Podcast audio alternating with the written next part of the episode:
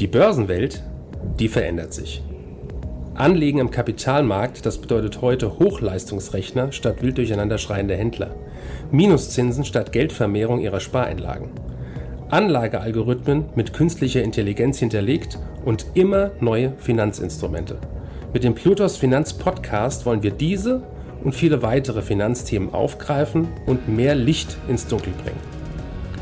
Wir sind seit über 25 Jahren als unabhängiger Vermögensverwalter der vertrauensvolle Partner unserer Mandanten in allen Vermögensfragen und gehen hier ganz individuell auf ihre persönlichen Wünsche und Bedürfnisse ein. Wir freuen uns darauf, Sie als unseren Zuhörer zu haben und lassen Sie uns somit loslegen. Herzlich willkommen zu unserem Plutos Finanzpodcast.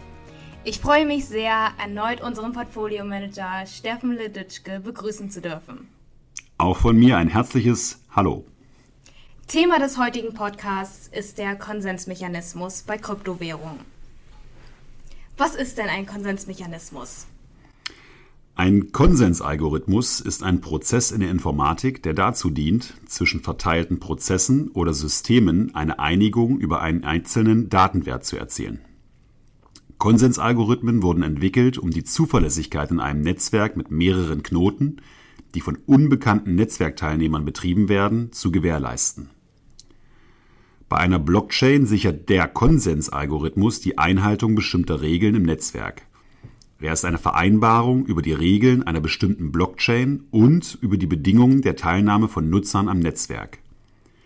Ein Konsensmechanismus in einem kryptoökonomischen System hilft auch bestimmten Arten von wirtschaftlichen Angriffen zu verhindern Theoretisch kann ein Angreifer Änderungen an einer Blockchain vornehmen, wenn er 51 Prozent des Netzwerks kontrolliert.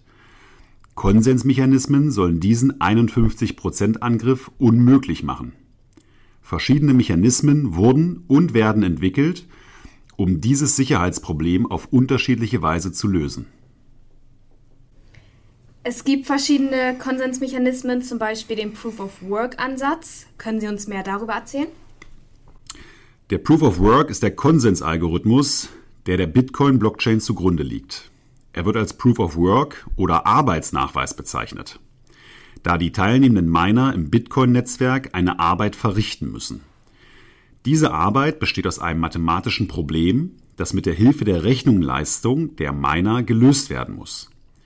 Sie konkurrieren um die Erstellung eines neuen Blocks.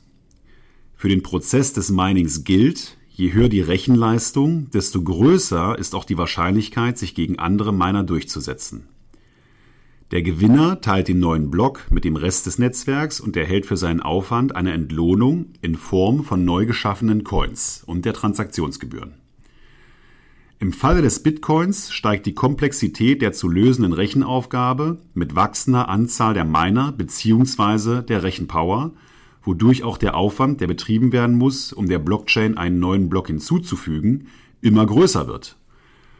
Bereits jetzt sind die Kosten des Minings enorm hoch, so dass es sich für einzelne User kaum noch lohnt, an diesem Vorgang zu partizipieren. In den letzten Jahren ging der Trend eher dahin, die Rechenpower vieler User in sogenannten Mining Pools zu bündeln.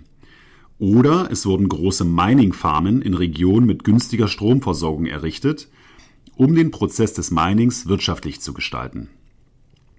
Die hohen Kosten sind jedoch gleichzeitig eine Art Versicherung gegen Angriffe auf die Blockchain, denn um 51 Prozent der Rechenleistung des Netzwerks zu übernehmen, müssten Ausgaben getätigt werden, die die Gewinne aus einem Angriff wohl weit übersteigen würden. Kritiker werfen diese Art des Konsensmechanismus immer wieder vor, Ressourcen in Form von Material und Strom zu verschwenden sodass vermehrt an Alternativen gearbeitet wird, die denselben Stand an Sicherheit erreichen, dabei aber wesentlich ressourcenschonender sind. Eine weitere Methode ist der Proof-of-Stake-Ansatz. Was ist darunter zu verstehen und wie unterscheidet er sich zum Proof-of-Work-Mechanismus? Ein Konsensmechanismus, der das Problem des hohen Ressourcenverbrauchs löst, ist der Proof-of-Stake-Ansatz. Das Proof-of-Stake-Protokoll ist im Vergleich zum Proof-of-Work deutlich leichter und kostengünstiger zu betreiben. Aus diesem Grund gilt die Methode derzeit auch als die zukunftsträchtigere Variante. Das Team hinter der Kryptowährung Ethereum hat sich beispielsweise für einen Umstieg auf Proof of Stake entschieden und auch neue Kryptowährungen bevorzugen vermehrt den Proof of Stake Mechanismus.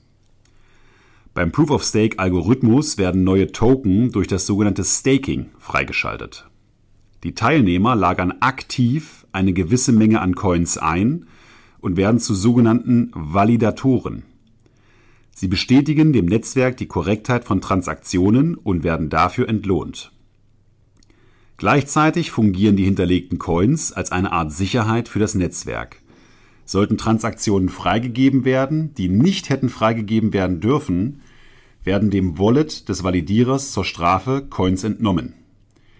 Ein Kritikpunkt an diesem System ist, dass größere Wallets mehr Transaktionen bestätigen dürfen als kleine. Jemand, der ein Prozent einer Kryptowährung besitzt, kann zehnmal mehr Transaktionen bestätigen als jemand, der nur über 0,1 Prozent der Währung verfügt. Jedoch ist Proof of Stake im Vergleich zu Proof of Work wesentlich umweltfreundlicher, denn der Rechenaufwand und der entsprechende Stromverbrauch fallen nicht an. Wie lautet denn nun Ihre Schlussfolgerung? Sowohl Proof of Stake als auch Proof of Work haben Vor- und Nachteile und es ist wichtig anzuerkennen, dass kein System perfekt ist. Jedes System hat Stärken und Schwächen und welches System besser ist, hängt letztlich von der eigenen Sichtweise ab. Letztendlich ist es keine Entweder-oder-Entscheidung und beide Konsensmechanismen werden auf lange Sicht Teil der Kryptowährungen sein.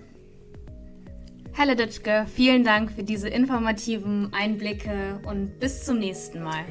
Auch ich bedanke mich und auch ich sage bis zum nächsten Mal. Wiederschauen.